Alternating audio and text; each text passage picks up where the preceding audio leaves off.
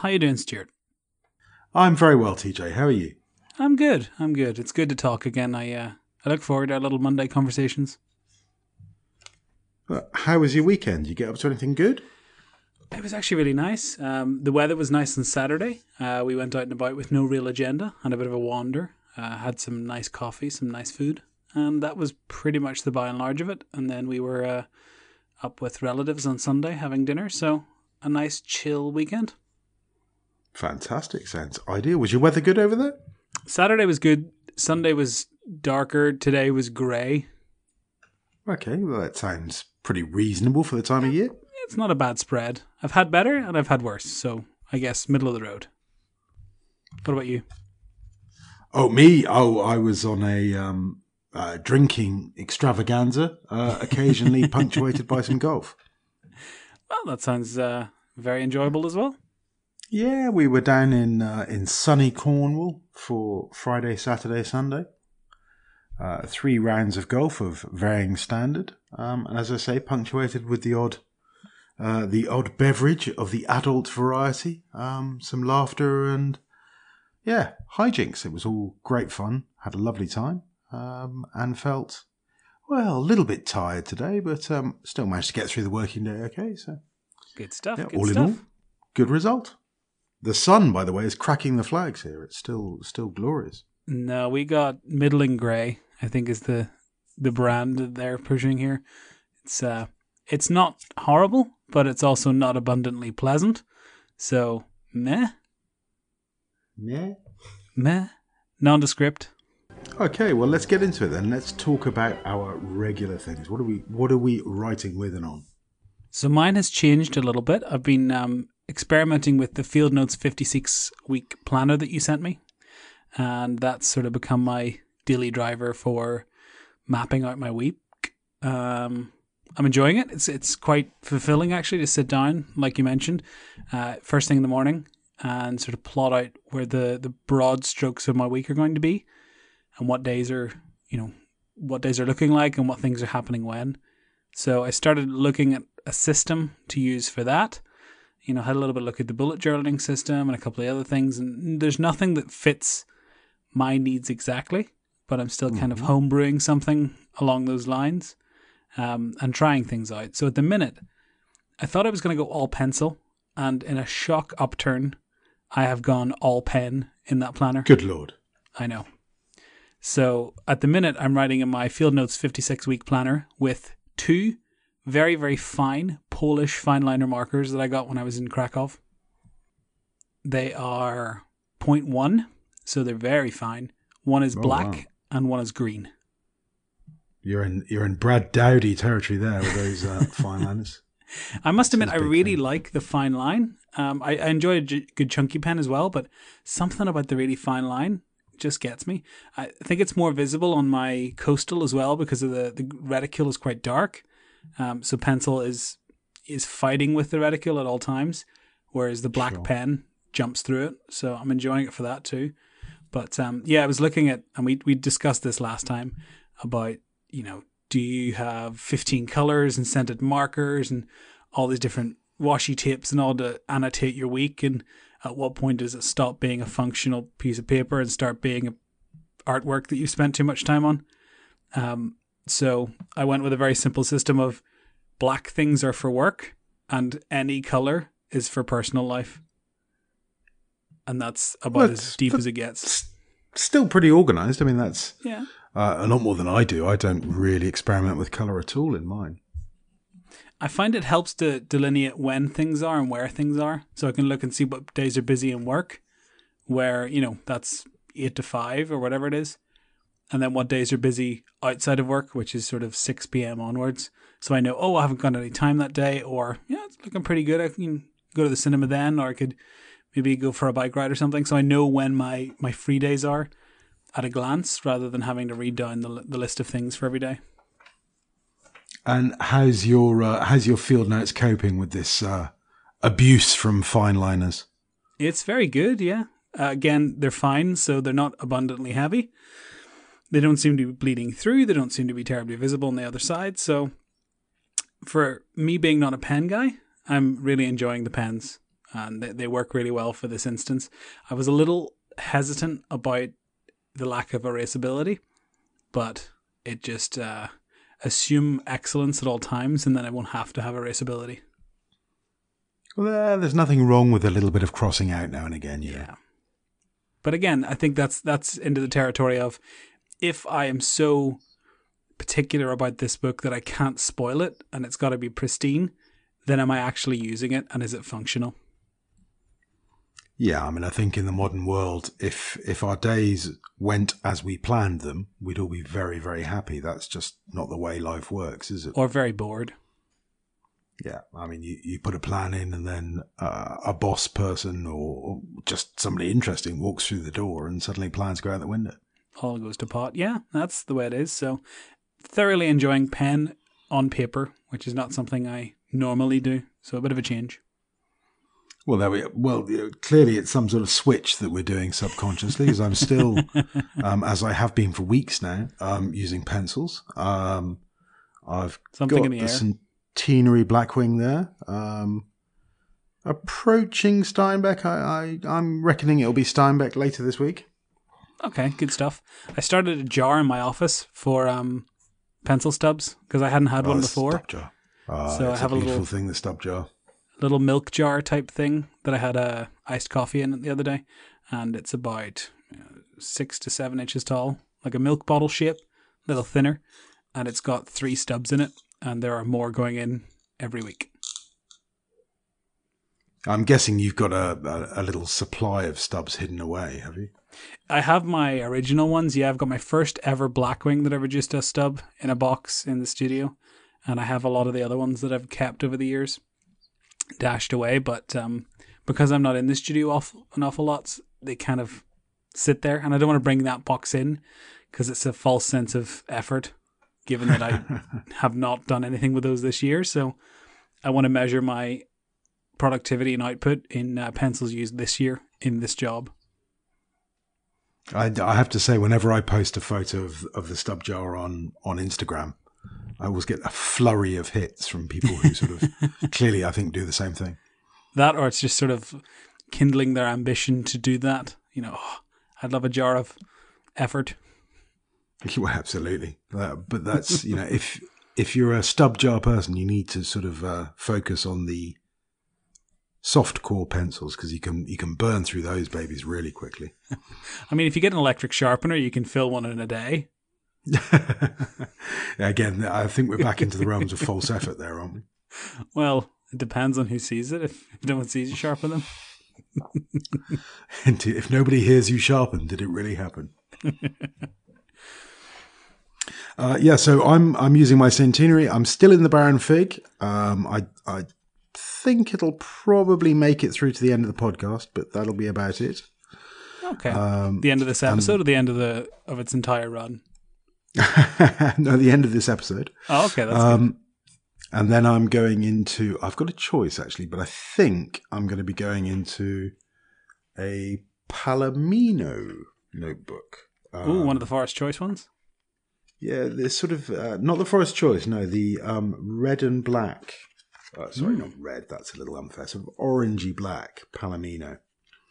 Um, it's one of the flex notebooks, so it's an A6 sort of pocket size um, book with a kind of it's uh, it's a cardstock cover, but it's kind of plastified, oh um, i don't know this one saddle stitched. Um, sorry, that's not true. It's it's singer stitched, so it's actually got uh, sewn binding. Um, and it's really quite a nice looking notebook. I'm quite looking forward to giving that one a go. Actually, Hmm. Yes, I must admit, one of the notebooks you gave me uh, when we were together in Belfast was the uh, Story Supply Co., uh, the little kit. And I opened that up and had a look, and really pleasantly surprised with the, the format and the quality of that. It's a really nice looking notebook. Yeah, I mean the the story supply um, sort of backstory, if you'll excuse the repetition of the word story, um, is is a story. Um, it's a great story from Story Supply and their backstory. Um, no, it's it's really cool. The uh, Vito Grippi, uh, who heads up the company, he's a teacher, and part of the reason behind Story Supply is to provide uh, writing equipment to to public schools in the states. Mm-hmm. Very so noble. for every set of notebooks that he sells, he donates um, to a specific school. So you actually get a little note in your notebook as to what you've donated to. That's very cool. Uh, yeah, and the story supply kit is uh, is something that they give to kids to try and sort of spark their imagination to to get them going a little bit. Um, it's a wonderful idea, and I think probably some of the best paper that you can get in the states in terms of pocket notebooks. Mm. A bold claim. I'll have to give that a go. Yeah, we will we will come back to that a little later, I'd imagine. Lovely. So, what are you uh, watching or listening to? So I'm not watching very much at the moment. Um, still meaning to. I did watch a couple more episodes of Lost in Space. I keep meaning to watch a few more, uh, but uh, time still eludes me.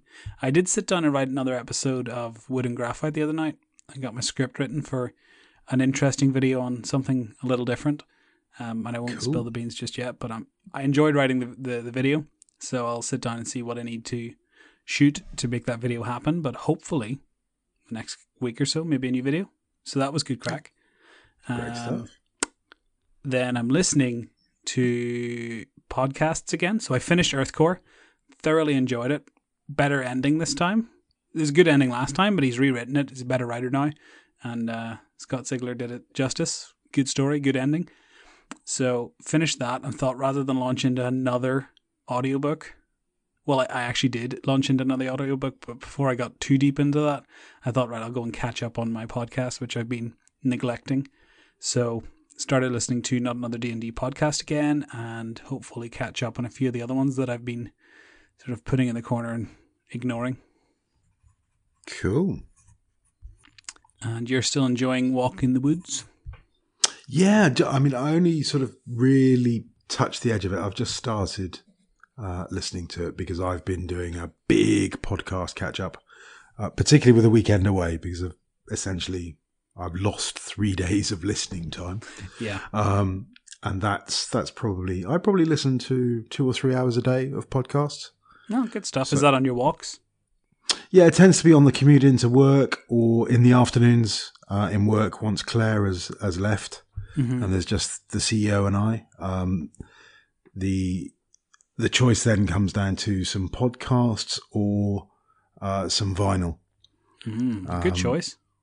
Well, the the, the the vinyl is great for sort of kicking back um, and and uh, you know maybe enjoying myself, not being perhaps as productive as I should be, but focusing on mental health. Perhaps um, I think that's Yeah. important. Um, the podcasts, I I tend to. It's a new habit, but I enjoy having a podcast on in the background while I'm catching up with stuff, whether it be admin or um, even writing uh, posts or Mm, um, okay. doing orders, whatever it is that I need to get done in the business.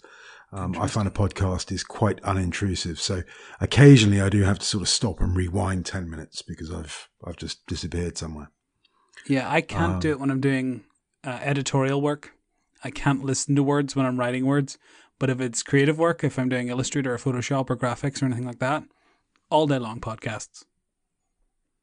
Yeah, yeah. I, I broadly that. I mean, I, I can write. Um, where I struggle is if I'm at the moment I'm learning lines for for my play, hmm uh, and obviously if I'm trying to sort of make noise to help me memorize things, Yeah, then listening to another noise in the background doesn't really help. So yeah. that's probably the only time the office goes quiet.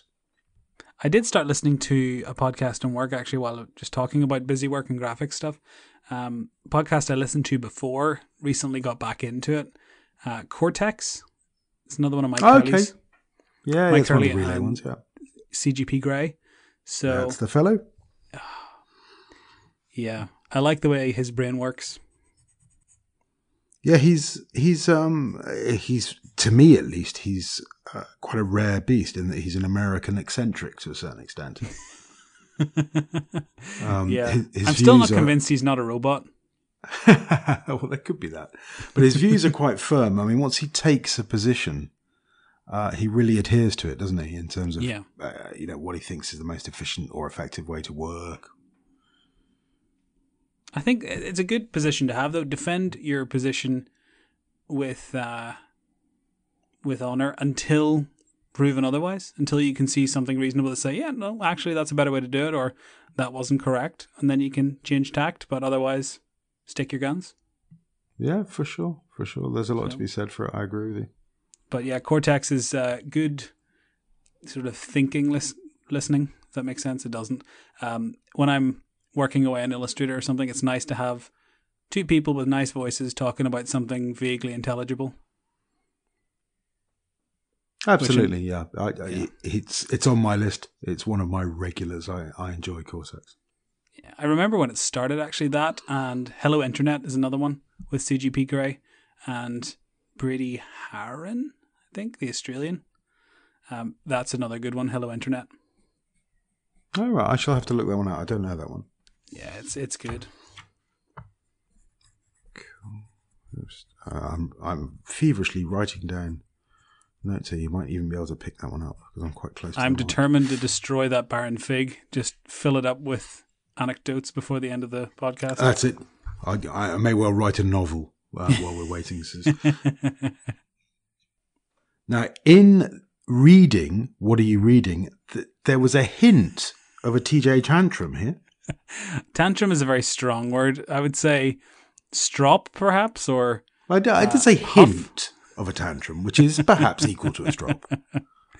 So, um, and I, I'm. It's not because of your choice. We switched our show notes from Google Docs to uh, Apple Notes, I think, and mm-hmm. um, this is not in any way a negative point against your choice. It was more a an issue I have with the way Apple tends to do things. So oh, I think it's a very fair point. Um, having hit return several times and got frustrated. Yeah, and so I was trying to write my notes in Apple Notes after you know having to install the new High Sierra, whatever it is, um, because I just dutifully ignored that for about three months. Um, and finally, because I needed to be able to share notes and couldn't do that without upgrading, I had to upgrade. So I upgraded this afternoon, got all that sorted. Finally, got the notes set up. Imported the tables, looked glorious. Thought, fantastic. This is going to be really straightforward. Wrote something down, hit enter to make a new line within that cell of the table no bueno. Move down to the next cell. And I did that thing where you know it doesn't work, but you keep doing it because you think, well, this time, this time, if I hit it hard enough, I get annoyed enough. So I did that for about maybe two minutes, trying various combinations of, well, maybe it's command enter, or maybe it's shift enter, or maybe I have to click here a little bit and then move it to the left and then hit enter. So I tried all variants there and Googled it and tried to find it, and there's no one talking about it as far as I can see. So I had to do basically dash, dash, dash so that I could have a gap. So when I'm reading my show notes, I can see my stream of consciousness, which is normally indicated by hitting the enter key and having a, a separate line, but is now indicated by a nice triple dash between sentiments. Um, because Apple won't let me do it. And it, it kind it is, of. It is odd. Mm. There must be a way to do it. And also, perhaps it's just tables because I know tables in Google are a bit awkward if yeah. you don't speak Google. If you you know if you're trying to sort of copy or cut paste and stuff.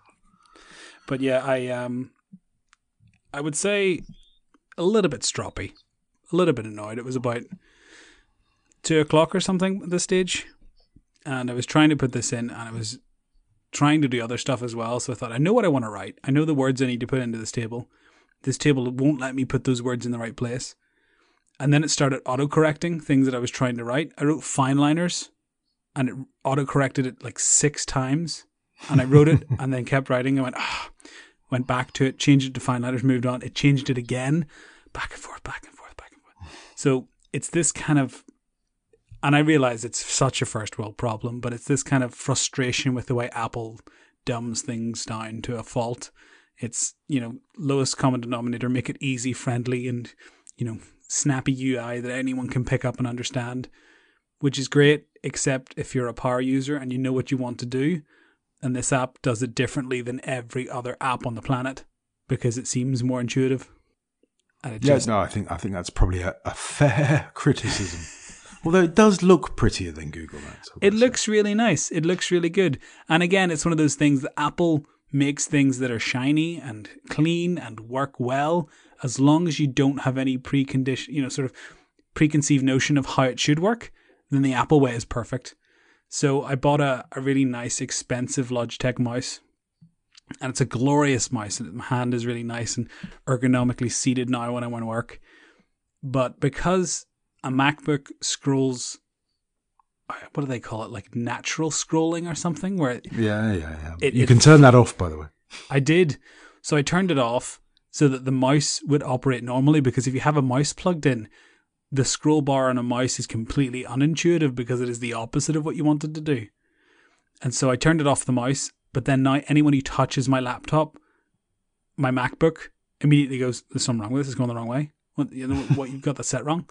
And so it's this consistent snagging point of I know it's wrong, but it's right for the, key- the mouse I'm using, so just go with it. But if they just did it like everybody else, this wouldn't be a problem. So yeah, every now and again I get very frustrated at the way Apple does things.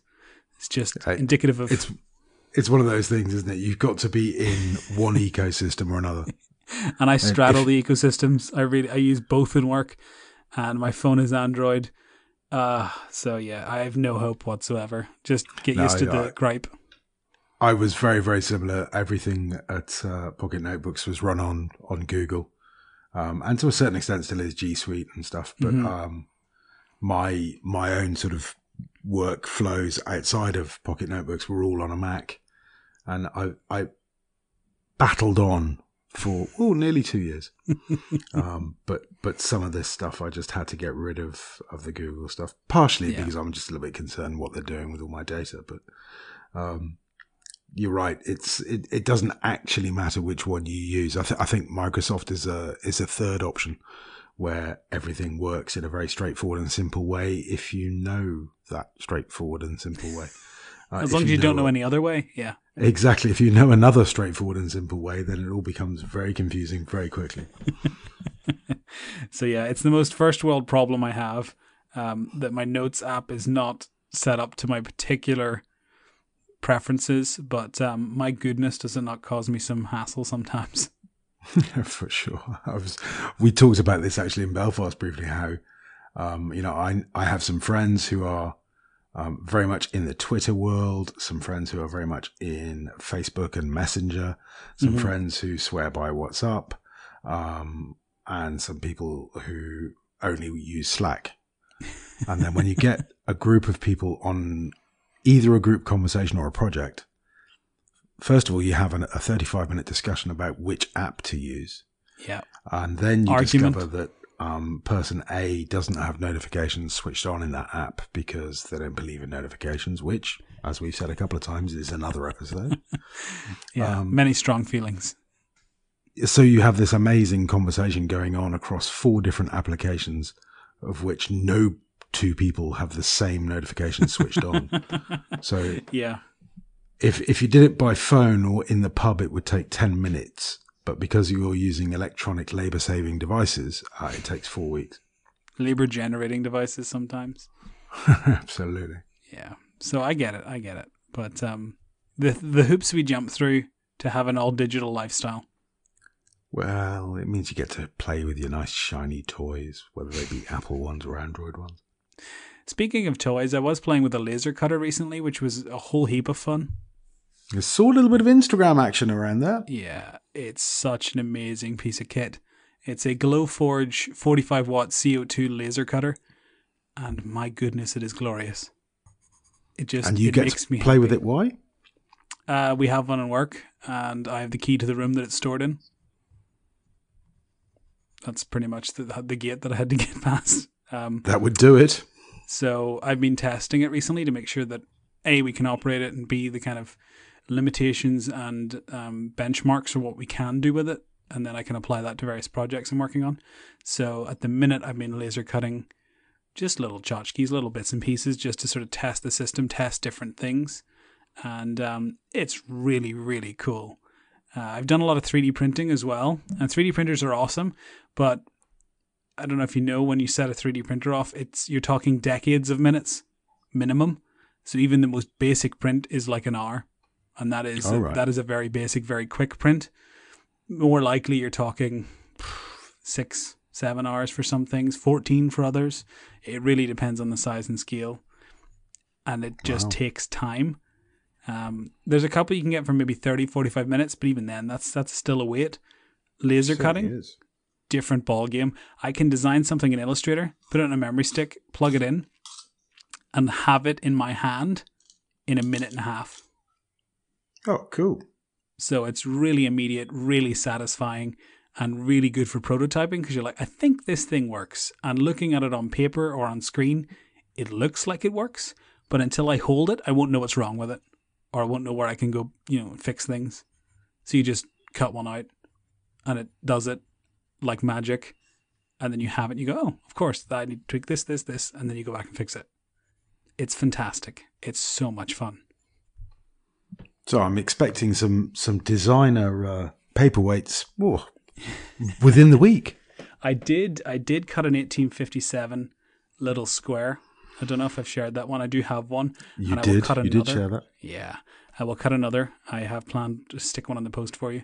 So um I will noodle around and see what I can come up with. But there is one destined to arrive on your doorstep sometime. So keep your eyes open. Looks. I mean, it does look. Um, I mean, I don't know the work that goes behind it, but if you say it, you know, takes a few minutes, that's quite incredible because they do look like sort of you know professional pieces of kit.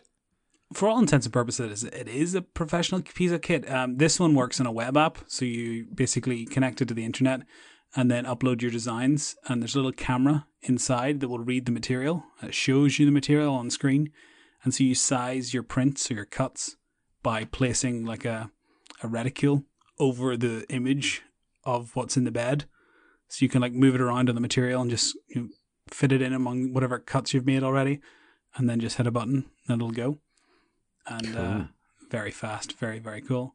But um, yeah, it's fast enough if you know what you're doing. I'd say you need a pretty good grasp of Illustrator to be able to make the files you need. Um, And part of that is I've been doing that for ten years, so I'm pretty quick at that now. But um, there are a bunch of pre-designed things you can buy or download to print off with it. But I'm having a lot of fun experimenting, so I did a few sort of things that I've built, like 3D objects, which sort of um, mortise and tenon joint together. Um, so experimenting with that because there's a lot of projects I'm hopefully doing that will be able to filter in there. So it's another toy, right? And when I get a toy, all the projects I have after that feature that toy because I want to play with it. So it's really good crack. Well, that's the point of the toy, I suppose. Yeah. So uh, I'm having a lot of fun, and hopefully, whenever I send you something, you'll enjoy it as well. Yeah, fantastic. Okay, so um, in between playing with expensive laser cutters, uh, what are you drinking?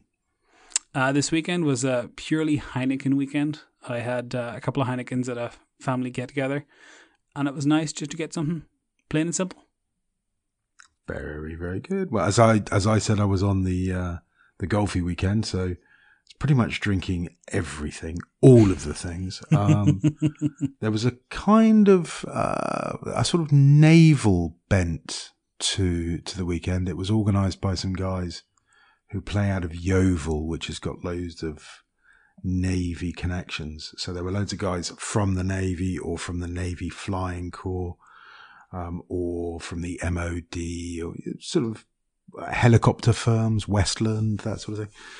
Um, there was also a guy who works for the Renault Formula One team, which was pretty cool.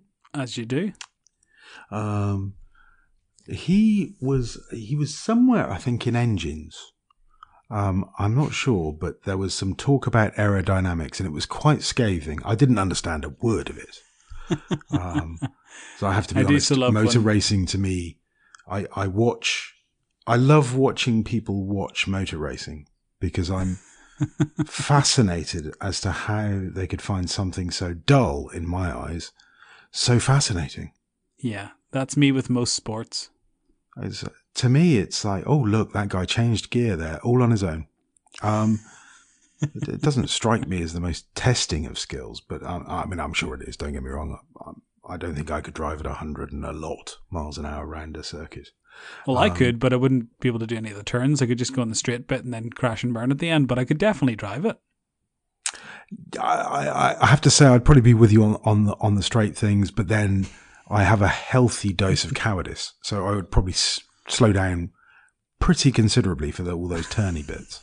No, that's what the uh, walls are for. Yeah, I, I, mm, yeah, I suspect I would probably fail on that very point. Um, I, apparently, going faster is better, so they tell me. Yeah.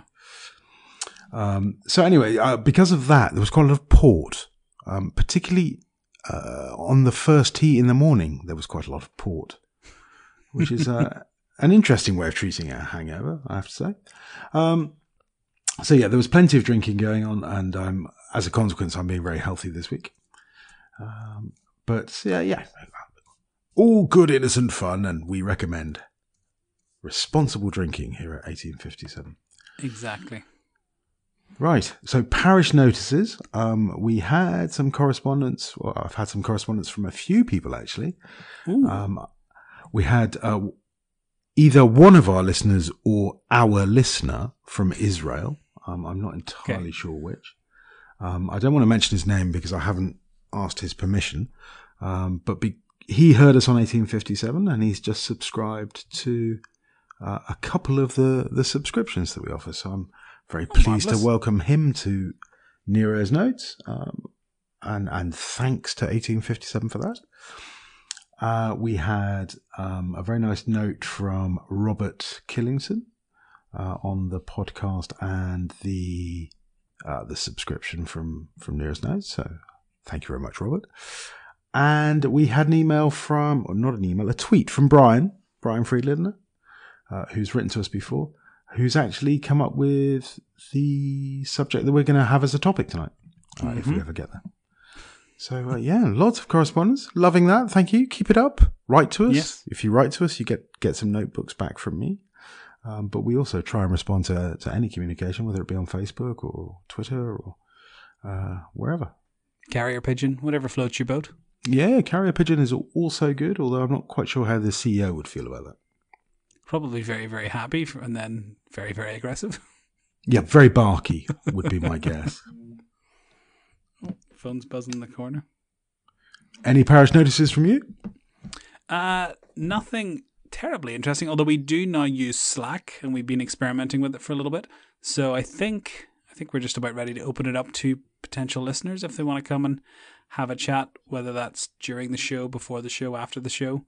So um, you've written here tweet or email for an invite, and we'll we'll keep it small to start and see where it goes. Yeah, absolutely. Uh, people uh, give us a shout uh, either on uh, TJ's Twitter account, my Twitter account, or uh, any of the emails. Uh, so you can do Stuart at stuartlennon.com, that would work, or Stuart at nerosnotes.co.uk or .com, that would work. Um, or, yeah, as I say, either of the Twitter accounts. Um, give us a shout, give us your email address, we'll send you an invite, because that's how Slack works, apparently. Yeah. We'll keep it keep it on the DL and uh, just see what people think. If it's useful, if it's nice, if it's uh, enjoyable, and if it is, we'll go a little wider. Absolutely. Seems like a good plan. So now that we've covered the broad strokes, the regulars, are we ready for this week's topic? I think we probably are, mate. Why don't you lead us in? So this week, it's Notebooks 2, the gritty sequel. The tough, the tough second album. I was thinking Alien Aliens, but yeah, sure, albums are good too. Um, so I think for this one, we're going to divide it into what we use within those notebooks rather than the notebooks themselves. Um, so there'll be a little bit of everything in this, but I think we'll open with your specialty, which is pens, and then we'll maybe come back and talk about what pencils we use and what notebooks to round For out sure. the rest of the show. So do you want to, Okay. seeing this is your jam, do you want to take it away? Yeah, absolutely. Um, as I say, this came from Brian, who uh, was interested to know about pairing up sort of pens and notebooks, or, and pencils and notebooks. Um, the pens question is probably the more complicated one, I think, because pens more are a little bit fussy about paper. Um, Yeah. If, like me, you're a big fan of sort of wet or broad nibbed pens, then the first question would be why are you using a pocket notebook? Because you can probably only get three words per page. Um, but if, like me, you do like to use a pocket notebook with a fountain pen, then I think you need to look quite carefully at those notebooks. Um, if you Uh, I use a double broad Kaweco Sport, a brass sport. You know that sort of iconic Kaweco that you get the amazing patina on. So when you say that, double broad, what is that? Is that the tip? The, the nib? That's the nib, yeah. So um, nibs tend to go. Uh, there, there are some speciality ones, but uh, in terms of the standard nibs, you've got extra fine, fine, medium, broad, and double broad.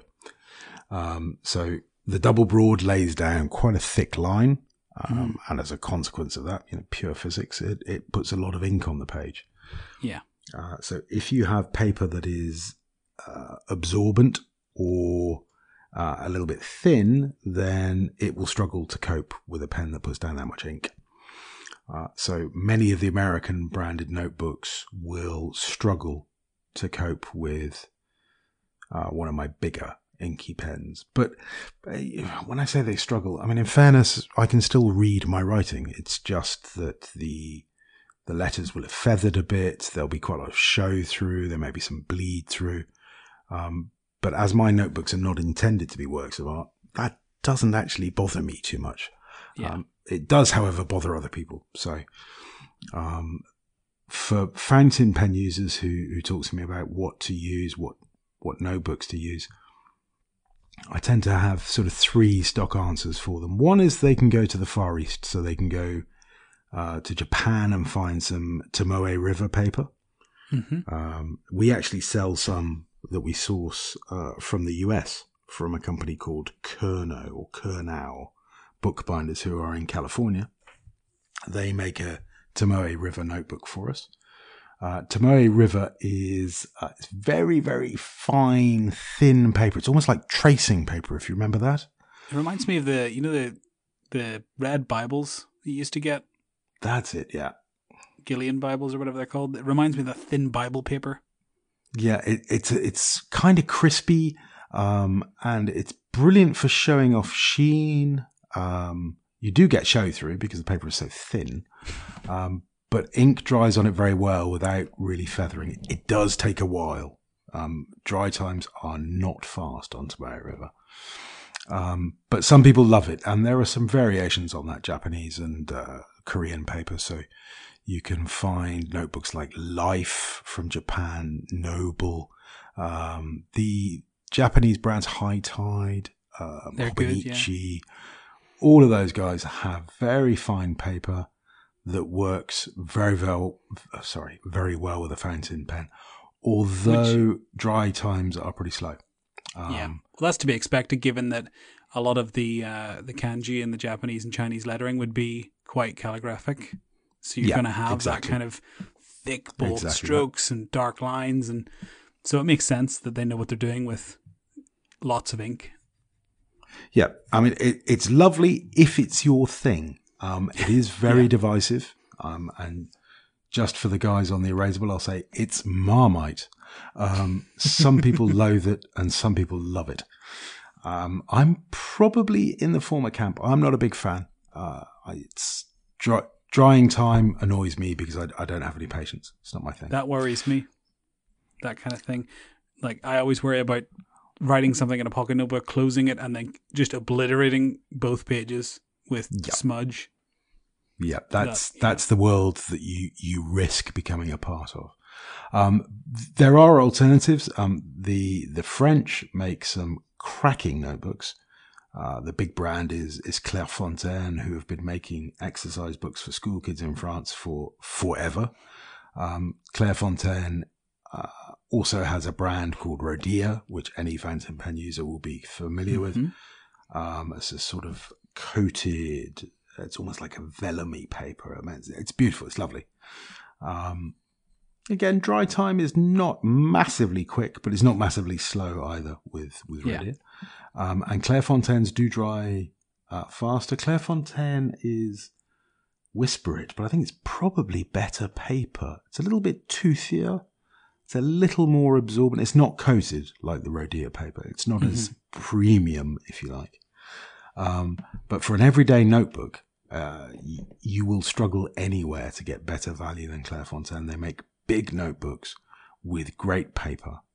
Um, so a Clairefontaine probably has double the pages of a of a field notes.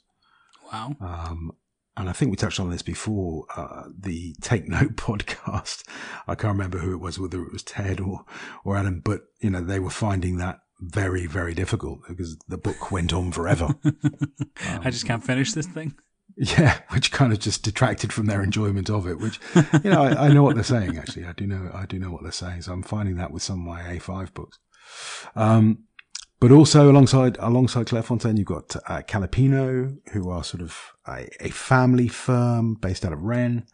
Uh, Fabrice, the guy that runs that, again uses really good paper, really nice covers. He also makes some great leather covers, incidentally. But um, fabulous notebooks, cheap as chips, really not expensive, but much much better paper quality than you might get from the other side of the Atlantic. Yeah. Um, and then the third place to go looking for for sort of high quality paper notebooks for fountain pen users would, I suspect, be the United Kingdom. We carry uh, two sort of small maker brands. Um, Back Pocket, which is uh, an Aussie living uh, or working in London, uh, Justin Avery. Um, his Back Pocket range, we've talked about before. Certainly, it's got Yeah. the uh, the SpaceX covers is one of his sort of premium So nice. offerings. Yeah. Uh, that paper is gorgeous. It's uh, it's 100 GSM, and uh, similarly, we've got some notebooks from Dark Star Collection, which is the work of Craig Yannick, who lives in Wales. Uh, again, 100 GSM paper, uh, very simple notebooks, uh, handmade, but really, really nice quality paper. And if you like sort of understated style, that's Dark Star is for you. It's they tend to be black covers, uh, embossed logo, uh, quite quite sort of uh, sort of stealthy notebook, but the paper really good quality. Back pocket, a little bit quirkier. So SpaceX covers or cricket covers or uh, guitar Ukulele. covers. Yeah. But again, the paper is just awesome. Um, and then the final one I was going to touch on from the UK would be Sylvine, which uh, Sylvine Original uh, is an old, old brand that anybody British will have some sort of memory of it because it kind of used to I be in everybody's yeah. pocket. Used to be in the butcher's pocket, the milkman's pocket. Uh, you would see it in the general store. Uh, very sort of bright red cover uh, with ruled paper inside, nearly always. Uh, so a so a uh, sorry a singer sewn binding, um, and again really really nice paper. Those are the paper is made in Britain.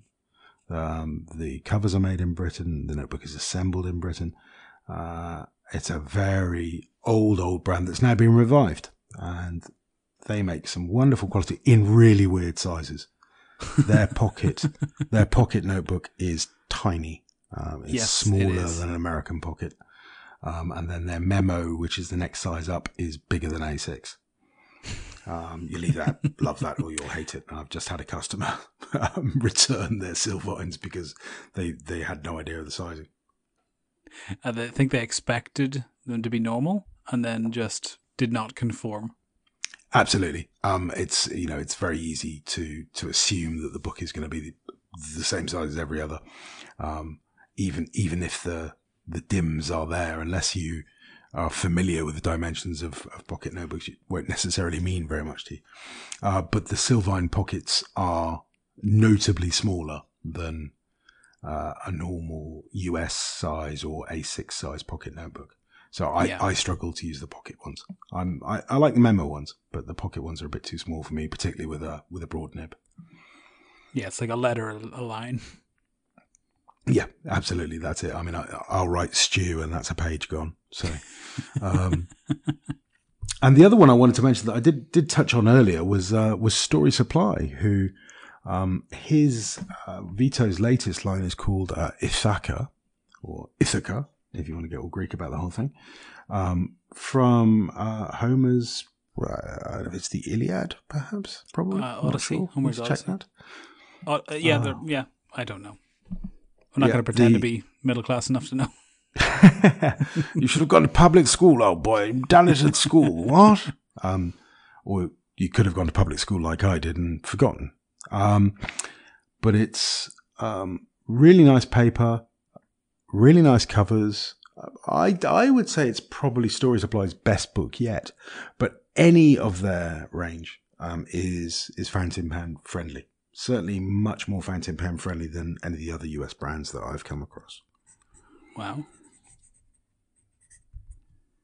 So there we go. That was a sort of comprehensive monologue, A deep dive. on yeah. on, on uh, fountain pens. That's kind of my thing. I appreciate. Uh, have you? Because you've got a pen now. I mean, have you tried them in pocket notebooks? Yeah, bits and pieces. Um, I actually the pen that you gifted me, the um, uh, Nakam. Help me with the name. What was it called? Oh, the uh, ooh, uh, the it wasn't the Nova, was it? It was the one after the Nova. Uh, I'm Naka something. Nakam Nakamu. Nakim. Uh, it's Namisu, Namisu. That's the um, one. And it was and in the titanium. pen. It's yeah, the pen itself was cool. Oh, it'll come to me in a second. Probably because I'll Google it. To be honest, but Ixion, maybe. That's him, the Ixion. Not the easiest name to remember, is it? Uh, it's lovely pen. Uh, I actually used it up uh, the other day.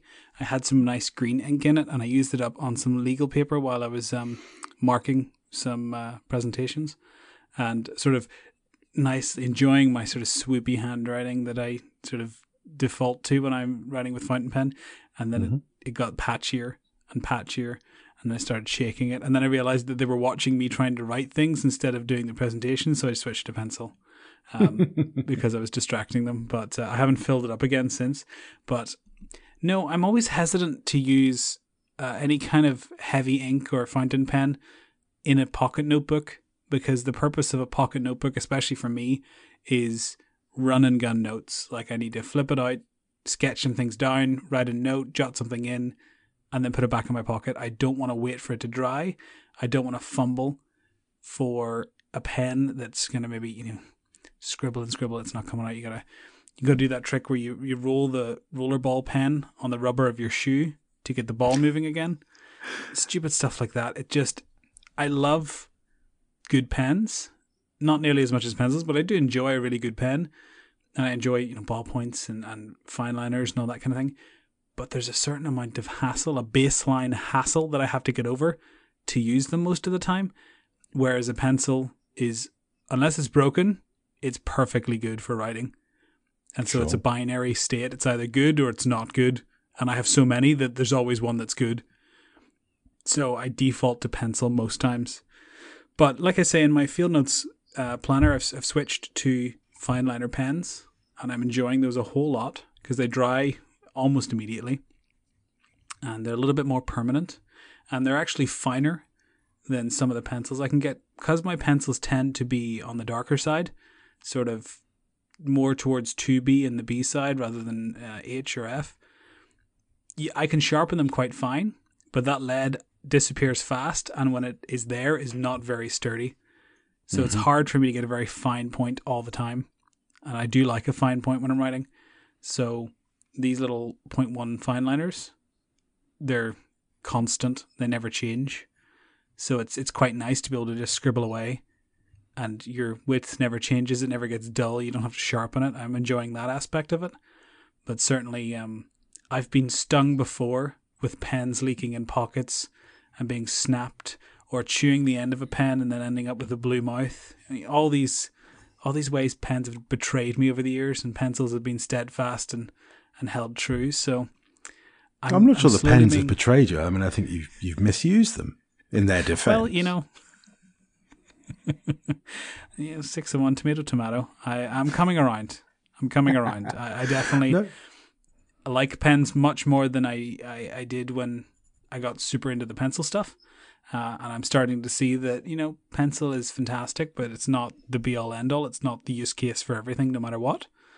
Uh, and I'm enjoying testing. And I think part of that is because it's not my thing, I get a little element of that, like, oh, what's this? And try that. And I've used so many pencils now that it takes a really weird and wonderful one for me to stop and go, ooh, that's really quite nice. Because most of the time I'm just like, oh, I want to use something Japanese or American or whatever, and I'll just grab something for the day, and that's my daily writer.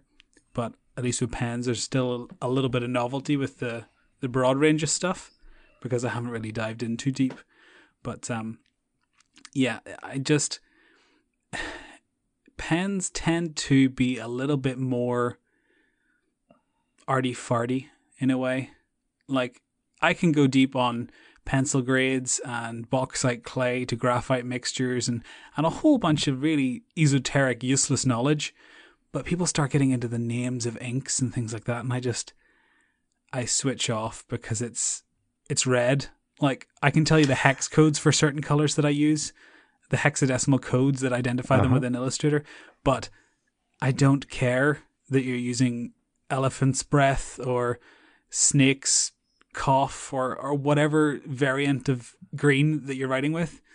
It, it's green or it's dark green or it's teal. It's not some litany of adjectives that just I don't know. There's something there that I don't I don't quite get it. I think I, in many ways, I think that that pens, as in fountain pens, and pencils are they're almost two sides of a coin because neither of those, forgive me for blaspheming, um, is a terribly practical writing instrument. As you say, pens do take a little bit of looking after. You have to fill them up. Um, if you don't use them every day, then many of them will take a little little while to get started. You'll have to mm-hmm. do that sort of mucking about that you're talking about. Um, and pencils, similarly, you know, they they do need sharpening. You do need to have a sharpener available of, of whatever form you choose. Um, and and they take a little bit of sort of TLC to to keep performing. In the middle are those modern inventions that people from both ends of the spectrum tend to look down on, um, like fine liners or or, or ballpoint pens. I said ballpoints, um, which the biro. You know, yeah, they kind of work. Um, they then perhaps not as enjoyable a writing experience, but that's very subjective, and they don't have the variation in line or in sheen or any of the other things that any of the obsessives obsess about. Yeah. Uh, but they do make marks on paper, which ultimately is what the thing was designed for. And I mean, I, I notice it when I do Camino or hiking or even just commuting to walk, uh, commuting to walk, commuting to work. In my pocket goes a pocket notebook and a bullet pen. And a yeah. bullet pen is not a fantastic writing experience. I would wouldn't recommend the writing experience of the bullet pen, but it's really small until I post it, in which case it's perfectly usable. Uh, it writes upside down. It writes in the wet. It writes in the snow. It writes in the hot. It writes in the cold. It just works. And that's better than taking my rucksack off while I seek out a double hole sharpener to sharpen my pencil or even worse, an ink pen uh, requiring re-inking. I mean, the, the, as you say, there's hassle at both ends of that yeah. spectrum. Yeah. Different types oh, of hassle, no, right. but hassle nevertheless. And I think it is I mean, really easy to overlook that sort of middle ground of things like fine liners, which you can see the ink level in most fine liners. You can see when they're going to run out. Uh, they're as cheap as chips, uh, and they just work. Yeah, they just go. Yeah, it's, it's, then, it's, it's simple know, as it is. When they're finished, you throw them in the bin and use another one. Yeah, there's something to be said for most stationery. I think you know you can you can make the case for almost any little corner of it, and it, it it's all personal preference, right? It's all marks on sure. paper. At the end of the day, it, it doesn't really matter. But if it matters to you, then it's worth caring about. You know, so yes, in a way, it's irrelevant whether you pick a, a fountain pen or a pencil or the trusty biro. But then in another way, I mean, you're going down a road of well, does anything matter? Does it matter what you eat? Does it matter? You know, if you enjoy it, it's worth caring about. So it's a yeah. very personal thing. So you love fountain pens. I'm coming around, but I will always have a very soft spot for pencils because they just, I don't know, there's something it's maybe the wood in them or something. I like the the natural element there and the graphite and I don't know. I like the the rigidity and symmetry of carbon. There's something satisfyingly stable there. Well, I can confirm with all the, the sexual language that you're using there about rigidity and, and all the firmness that the pencils in my office do appear to be multiplying. There's thousands of them. Yeah, um, it's the company you keep, isn't it? You're just falling in with a bad kind. Well, I have to say they're very decorative. I, I posted a picture of, of the view from my desk the other day, and there's just lines of, of glasses full of pencils. And there's something very seductive about them, I've got to say. so apparently, I can laser etch pencils with this thing, this laser cutter. Um, it's wow. a very fine detail, but uh, I'm going to have a go at some stage once I've worked out how not to burn the building down. Yeah, that sounds like fun. now, I suppose we should actually talk about uh, talk about pencils and notebooks. Do you have any sort of preferences of what pencils you use with which notebooks? Yeah, again, this is all personal preference, I think, because there are practical things I can tell you, and I, will go dip into it in a little bit. But for the most part, it's about what you enjoy and what you will mm. write with. So I tend to err on the side of darker pencils. I like the darker line better. I like the the feel of it on the paper better. So at the minute, I'm writing show notes with a Cedar Pointe, uh, and it's one of the original ones that I bought when I was in England because uh, it's a, almost a stub.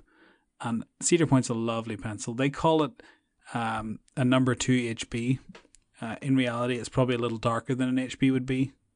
Mm-hmm. If that makes sense. Uh, and then a European or German HB, it feels a little darker than that because, of course, there's no standardization among uh, pencil gradings, much to my consistent irritation. Um, they all never got together and decided what H was or what B was, so we just have this weird global non standard.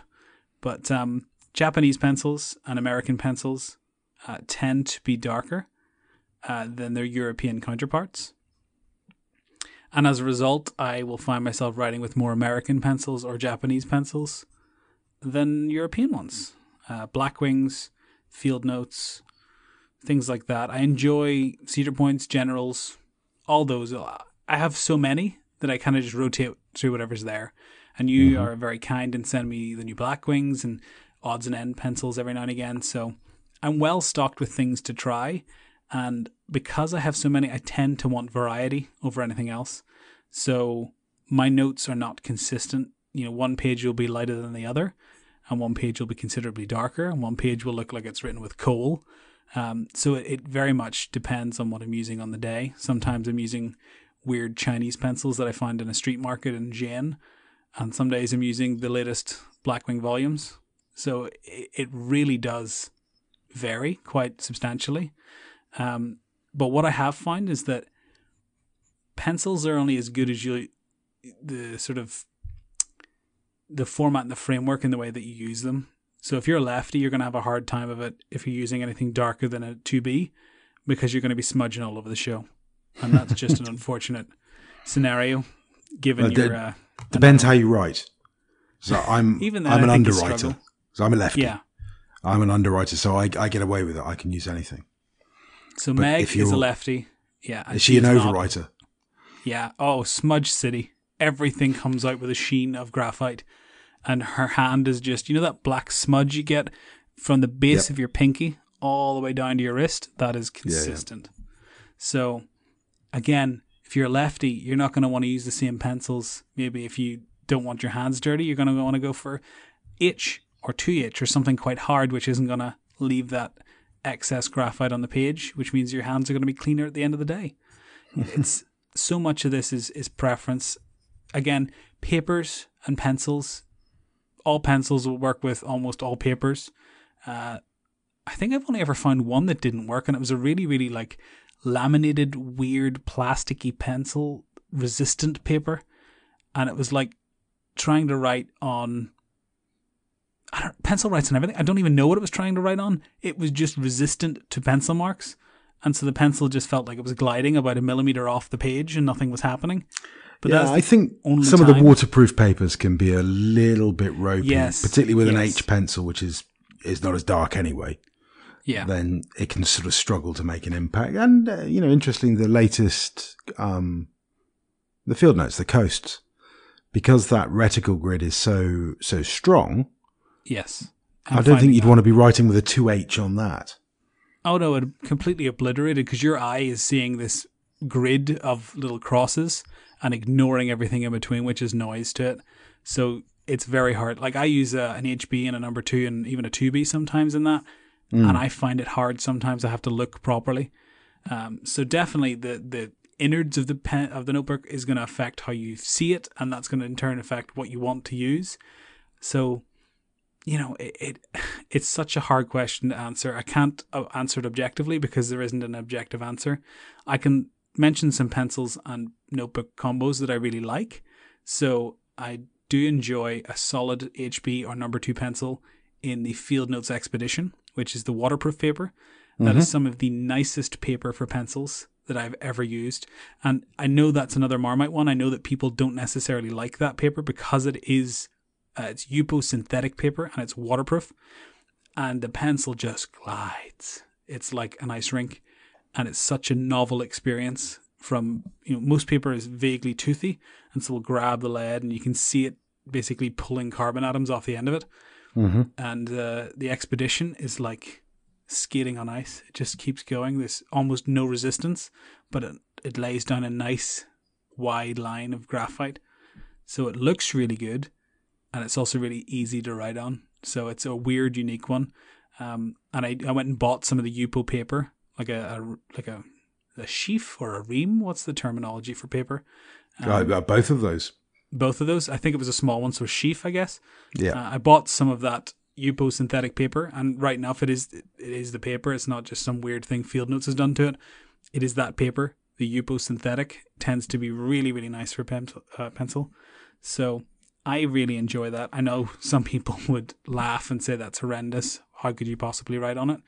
Uh, It tends to stick to the other page a little bit. It's one of the few times you get graphite transfer between Yeah, pages. I think it's also, as you say, there, it's about use case. Um, I, I suspect if you're trying to sketch on that, it might be quite hard.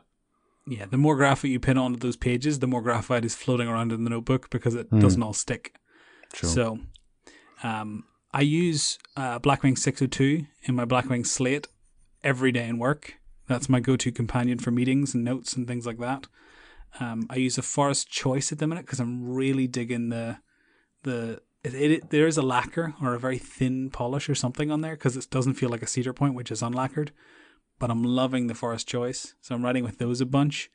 Um, in my Field Notes Coastal, which is my pocket notebook to, uh, of the day, but I also use a little cone or clutch pencil, which has a big, thick, chunky. It's like a three mil, four mil, um, 2B lead in it. Oh, that's that's, that's funny because I've written the same thing in the show notes, except I've talked about the the Coeco version, the SketchUp. It's called. It's like um, Yeah, I think we've got a five mil and a seven mil one. They're enormous. yeah, huge, big like logs of graphite you're writing with.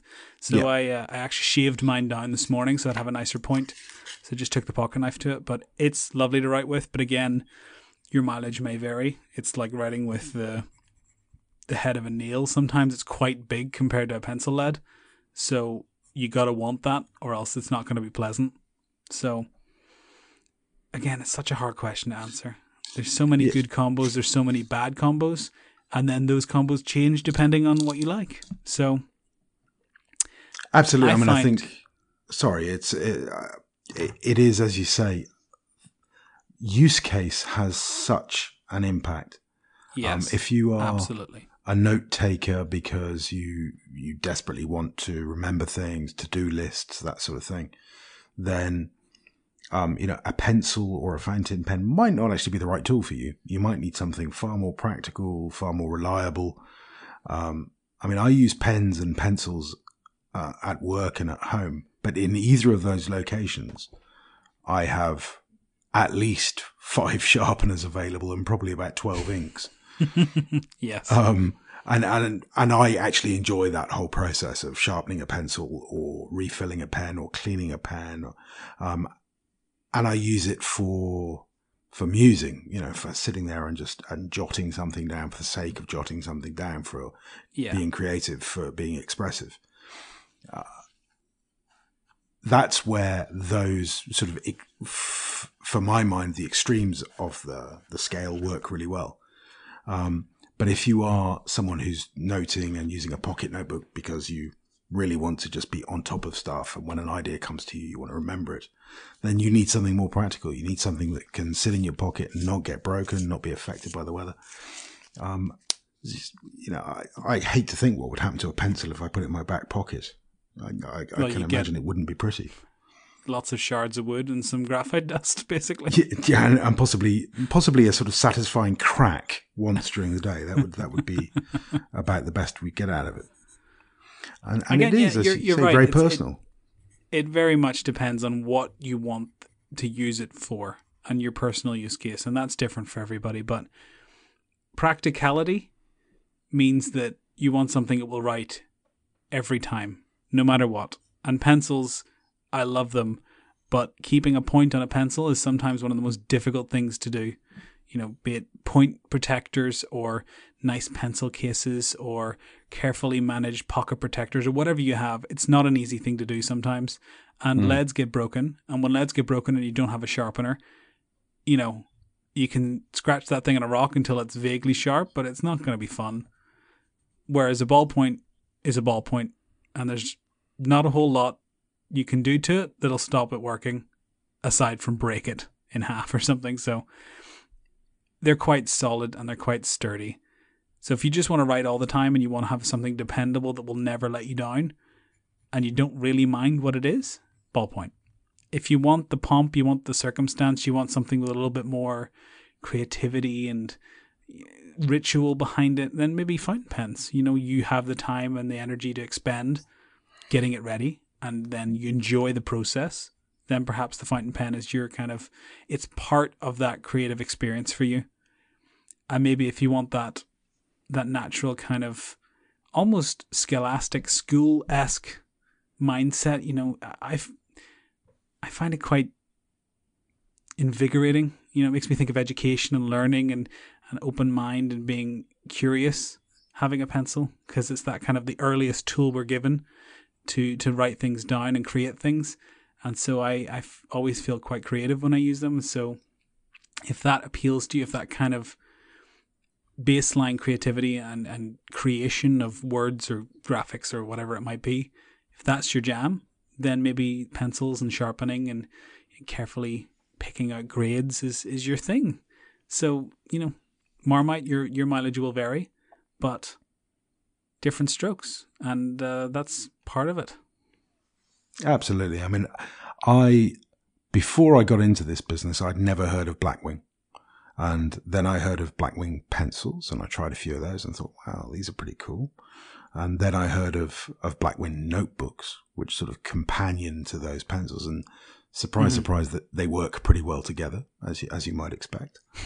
Yeah. Um, and I agree with you. I think that, again, I think it's pens and pencils share this in that you can doodle with a pencil and you can doodle with a fountain pen because you can apply, uh, or it's much easier to apply shading to, to make different shapes, different line widths with those two instruments than perhaps it is with just a normal ballpoint. I appreciate that it's completely possible to do it with a ballpoint, but I find myself doodling a lot more with a pencil or even heaven forfend sketching with a pencil than perhaps I would with, with a ballpoint. And there is something I think, well, I, I don't think I know it's been proven that sort of activity uh, with your hands does help you remember and retain things. It does help the creative process.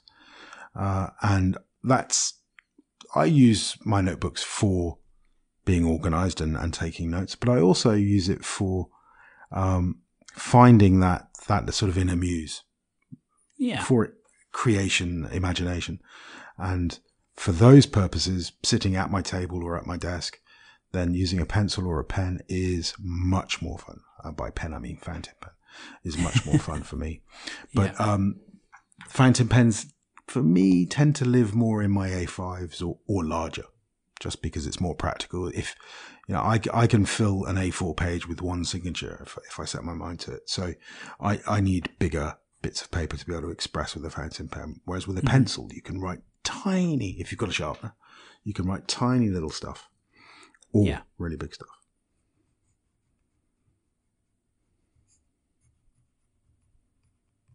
Marvelous. So what we're saying is there is no answer. None of what we said matters, and it really depends on what you want. Absolutely. That was that was an hour and ten minutes just going down a blind alley, really. Uh yeah. It is. It's it's what that age old thing. It's what you want it to be, you know, it's what you want out of it. And uh everybody will have their own little niche, their own little preference. And that's fine. There is no prescribed ideal. There is no option. There's no combination that is objectively perfect. You know, I cannot say this pen, this notebook, perfect for everybody every time because it, just doesn't happen, you know? But it's, I like these pencils. I like these notebooks. I like these pens. And they work well together. And you sell most of them.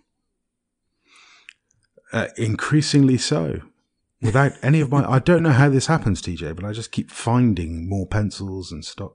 So Cedar Pointes and US General, Blackwing, we have all those guys now. Fantastic it, it it warms my heart to see those pencils being brought over to the UK in a bigger way because it was always a gold mine to stumble across them somewhere. You know, some shop that bought them in accidentally or 10 years ago and it's new old stock sitting on the shelves. And mm-hmm. it's it's nice to see someone stocking them day to day, reasonable prices, sticking them up, letting people try them cuz um I get a lot of enjoyment out of them. I get a lot of enjoyment still you know, three or four nearly years on, it's a big part of my life, and I still really, really enjoy it. And it, it's cool that people share that. And it's cool that people all over the world listen to us wax lyrical about it. I have been Stuart Lennon. And I have been TJ Cosgrove. Remember to make the past the present in the future. This, as always, was 1857.